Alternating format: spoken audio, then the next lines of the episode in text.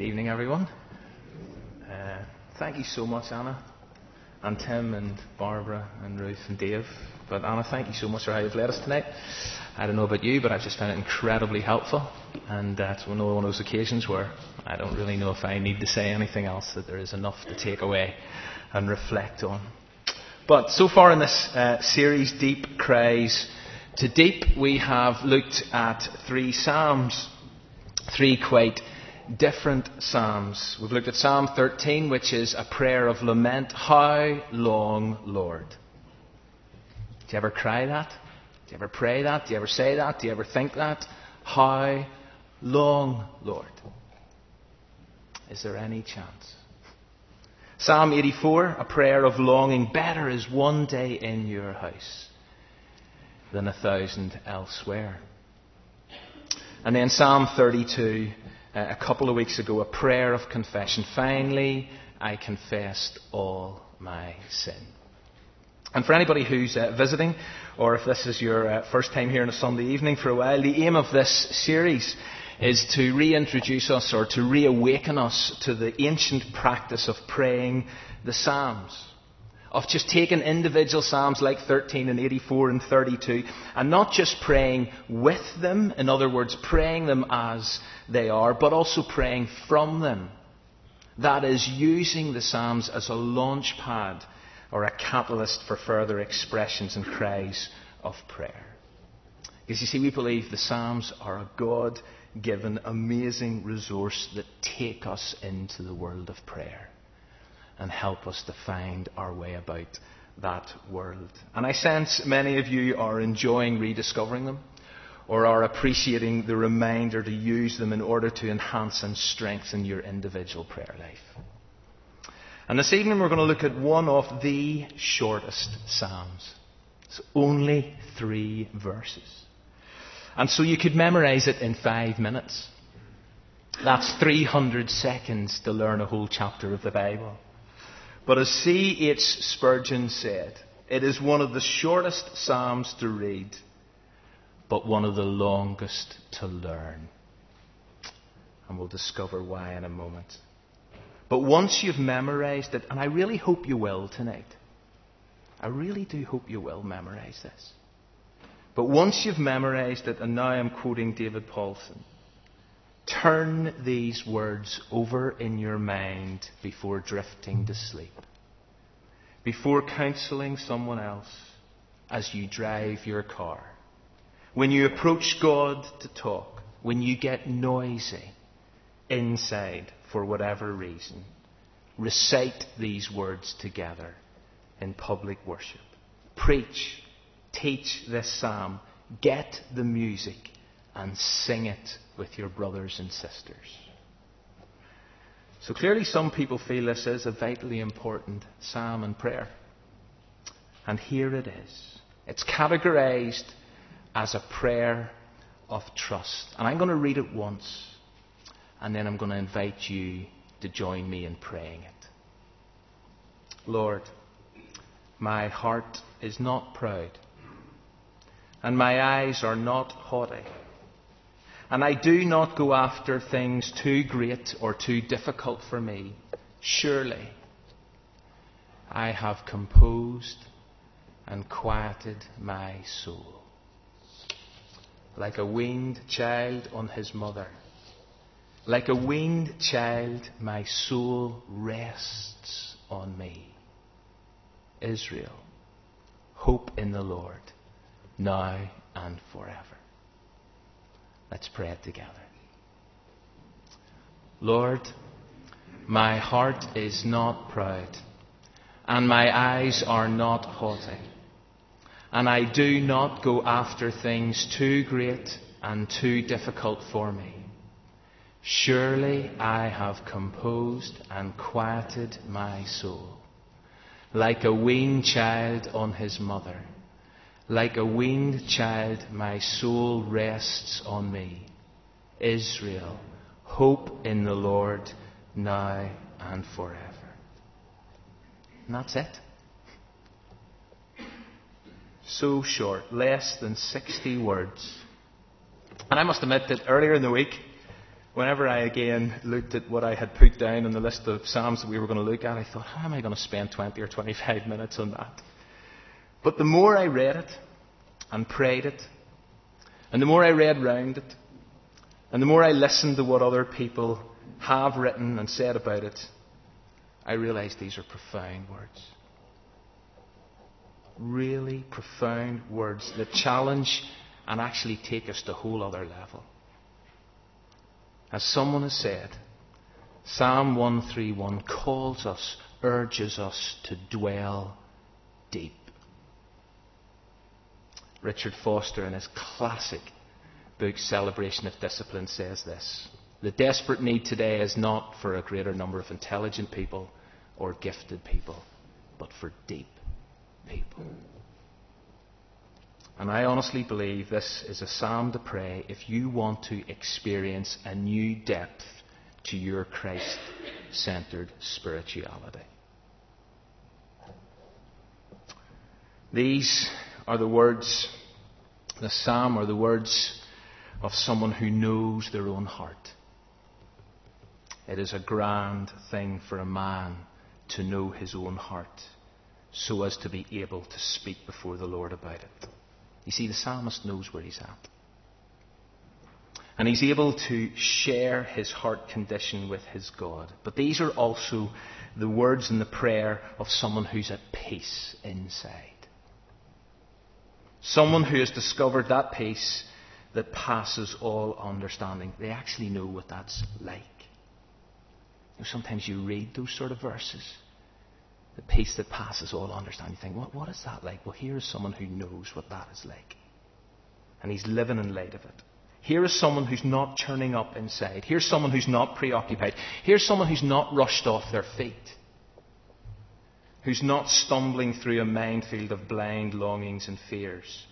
These are the words of someone who's quiet on the inside, who's settled, who's at peace. And is that you this evening? Honestly, is that where you're at tonight? Is that where I'm at? Is that our experience? And if it's not our experience, if we're churning up inside, we're preoccupied, the question to ask is why not? What is it that's going on in here that's eating us up? What's leaving us irritated? What's dismantling our hope? What's wrecking our composure? the person who wrote Psalm 131 is in a good place. And therefore, in these next few minutes, I just want to explore what is his secret? What is his secret? So that his words might become our words. If you have a copy of a, a Bible in front of you, it would be great. Uh, I'm not sure it's about page 625. Well, it's actually 625 uh, in the, the Bibles that are in the pews, I think. But as you can see from this uh, description of the psalm that appears in our Bibles, it is a psalm of David. So this was written by the man who had a heart after God. He was the person who wrote and originally prayed these words some 3,000 years ago. And therefore, it's really important to note that these are not the words of someone detached from the hustle and bustle of life. This is not the words of some recluse with a ton of time in his hands. David experienced pressure, joy, temptation, stress, heartache, outrage, affection, failure. And so Psalm 131's inner quiet comes in the midst of action. It comes in the midst of lots of relationships. It comes in the context of problems.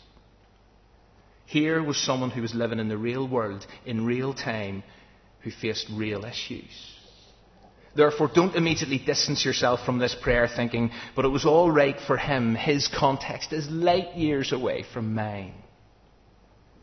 Because to do that would be to make a grave mistake. And before we kind of explore the three parts of the prayer, I don't want us to miss what might seem like a blatantly obvious reality. This inner peace, quiet, composure is learned in relationship. In a living relationship with Almighty God, David starts where all prayer must start. Lord.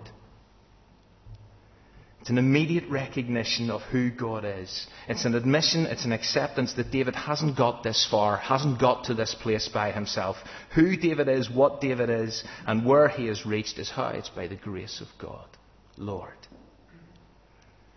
David may go on to speak in this prayer of my and I, and it might sound like something he has done or achieved by himself, but right up front he acknowledges relationship. Lord, Lord. You're where this comes from. You're my starting place. You're my end. You're everything in between. So let's break it down. In the first part, David starts by confessing his spiritual condition to God. This is who I am, God. And how he describes himself is intriguing. Question Could you honestly pray this? It's a question I've been asking myself this week. Could I honestly pray these words? My heart is not proud. Whoa. And my eyes are not haughty, and I do not go after things too great or too difficult for me. Here is David praying to God, I'm not self centered. I'm not self trusting. I'm not opinionated. I'm not headstrong. I'm not superior to others. I'm not attempting the impossible. How has David got here? Well, we'll discover the process in a minute. But somehow, David has not only confronted pride, but he has learnt humility. And that is some claim. As Michael Wilcox writes in his brief commentary on this psalm, there is something inherently odd about a claim to have learnt humility. it's a fair point. But the challenge here cannot be overlooked. This is the virtue that every single one of us here, children of God, are called to pursue, if you refer back to our Deadly Seven series. Paul urges all Christians to do what? To clothe themselves with humility. And Jesus taught you've got to humble yourself. Humble yourself, and then you'll be exalted. David had discovered not to become obsessed with self, not to look down on others, and he recognized his limitations. And one of the reasons why praying this particular psalm can be so helpful is that it can act as a constant reminder to confront pride and pursue humility. Think about it. If we do turn these words over as we drift off to sleep, every time we jump into our car, they would challenge us. They would challenge our spiritual condition, certainly challenge mine this week. Refocus our thinking. During the week, I came across an alternative, opposite version of Psalm 131. It's the anti psalm, as someone has described it. And if nothing else, this helps us to consider the flip side the way of life or the state of heart that won't lead to inner peace or composure or quiet, but will lead to noise and restlessness. And here it is. And I have found this incredible because this actually is maybe more like the kind of prayer that reflects my heart. Self. My heart is proud. I'm absorbed in myself. And my eyes are haughty. I do look down on other people. And I chase after things too great and too difficult for me. So, of course, I'm noisy and I'm restless inside. It comes naturally, like a hungry infant nursing on his mother's lap. Like a hungry infant, I'm restless with my demands and my worries. I scatter my hopes onto anything and everybody all the time. That's so clever and a little uncomfortable and a little close to the knuckle. And I suppose the big question I've been asking myself this week is which version of this prayer more accurately reflects where I'm at?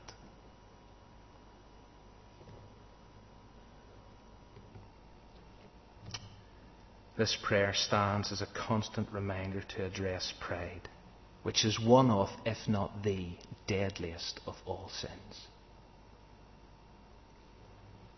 But what about the second half of this verse? I do not concern myself with great things or things too wonderful me. Now, you see, at face value, it might seem small mindedness. Those are the words of someone who's not up for a challenge. Those are the words of someone who lacks ambition, you might think. And yet, that would be to misunderstand what David is actually saying. You see, David realizes that certain things are too majestic, they are too profound, they are way beyond him. This is actually a recognition to let God be God. It's an expression of submission. And we live in a world where increasingly people want to play God. There's no doubt that man can do amazing things, but who inspires and fuels the creativity? We can fly to the stars and seemingly control the destiny of certain nations. But the minute humanity thinks nothing is impossible, they can go it alone, then something happens somewhere or to someone that reminds us exactly how fragile and dependent we are. We need God. And we need to accept our limits. God is in control, and David recognized that, not him. David prays, I do not go after things too great or too difficult for me. I know my place. And whatever you do, don't go after the wrong things because you'll only end up distracted, disorientated, and disillusioned. Which I suppose raises the question well, what should we pursue? What are we called to go after?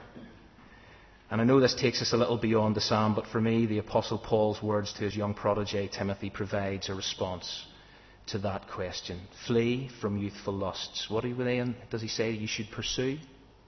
Righteousness, faith, love, peace with those who call in the name of the Lord a, from a pure heart. Those are the things we should pursue and go after. Incredible thing is, they are not impossible. And they're not too difficult, it would seem.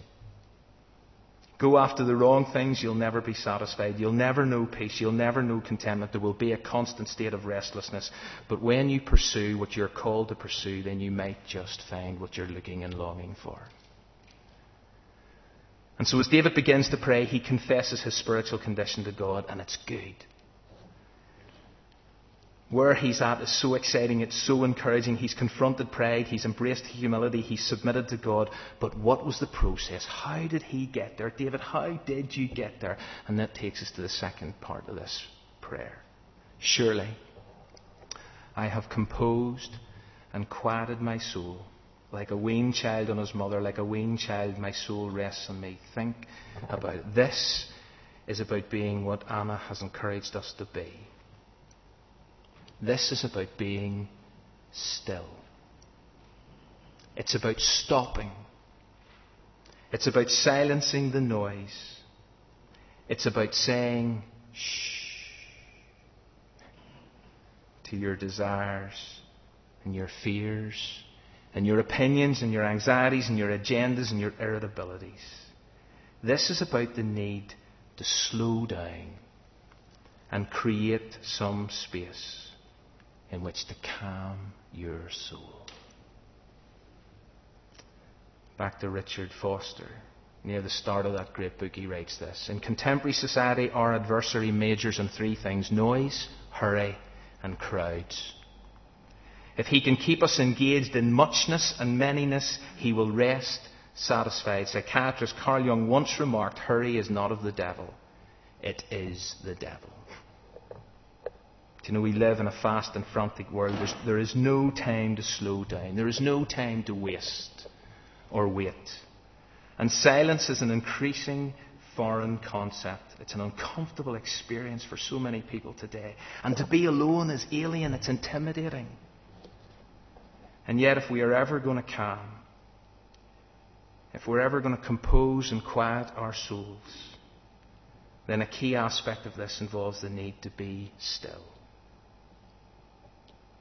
just to be still and to know, to dwell deep, to be receptive, to be in that place where we can hear the divine whisper, where we can listen to His word, and therefore realign our thinking, our priorities, and our focus. Esther de Waal puts it like this, and I think I've shared this quote before. When God's voice is drowned out by incessant clamour, whether inner or outer, in whatever shape or form, then dialogue with God becomes impossible an inner monologue with myself, constant chatter with others, the invasion of the spoken word through the press and the television are all the ever present realities of, in my daily life over which I need to exercise some sort of discipline if I am to keep any quiet inner space in which to listen to the word.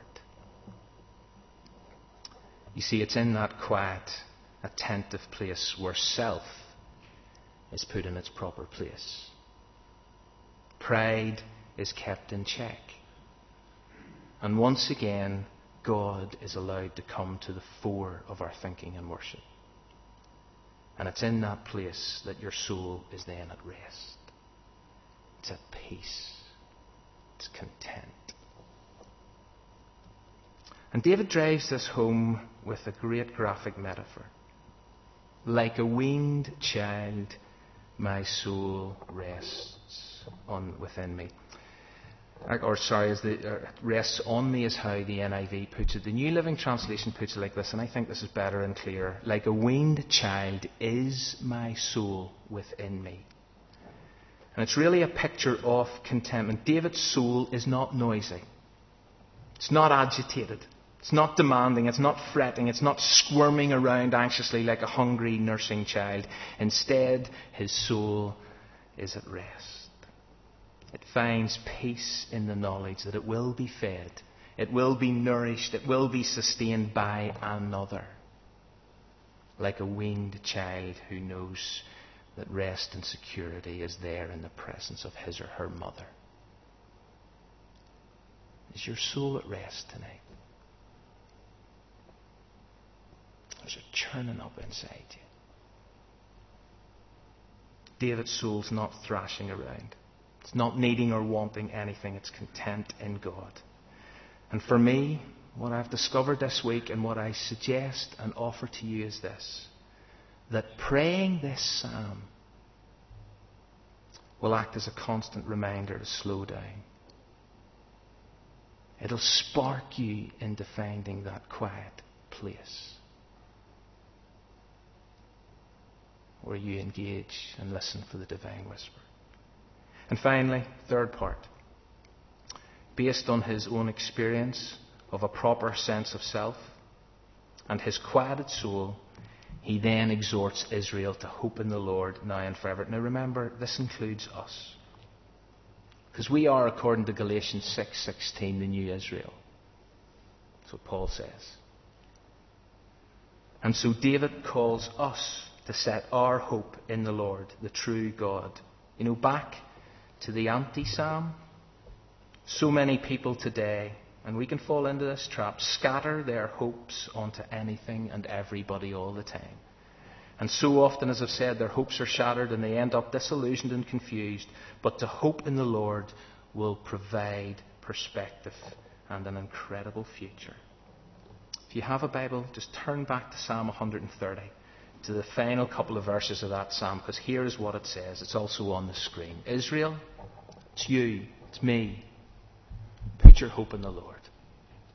For with the Lord is unfailing love, and with him is full redemption. He will redeem you from your sin. You see, hope in the Lord is to know, discover, and enjoy forgiveness, rescue, extravagant, and outrageous love. That's what it means to hope in the Lord. And no wonder David urges Israel to hope. And look at the time frame. It's now and forever. It's not a quick fix. It's not a temporary buzz.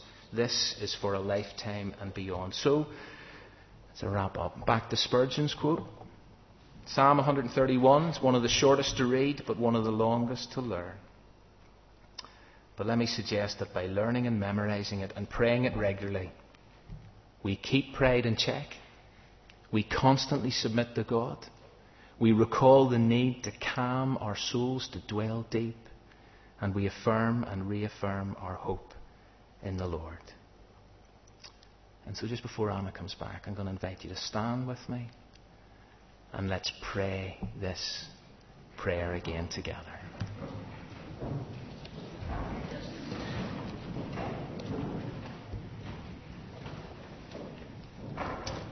Let's pray.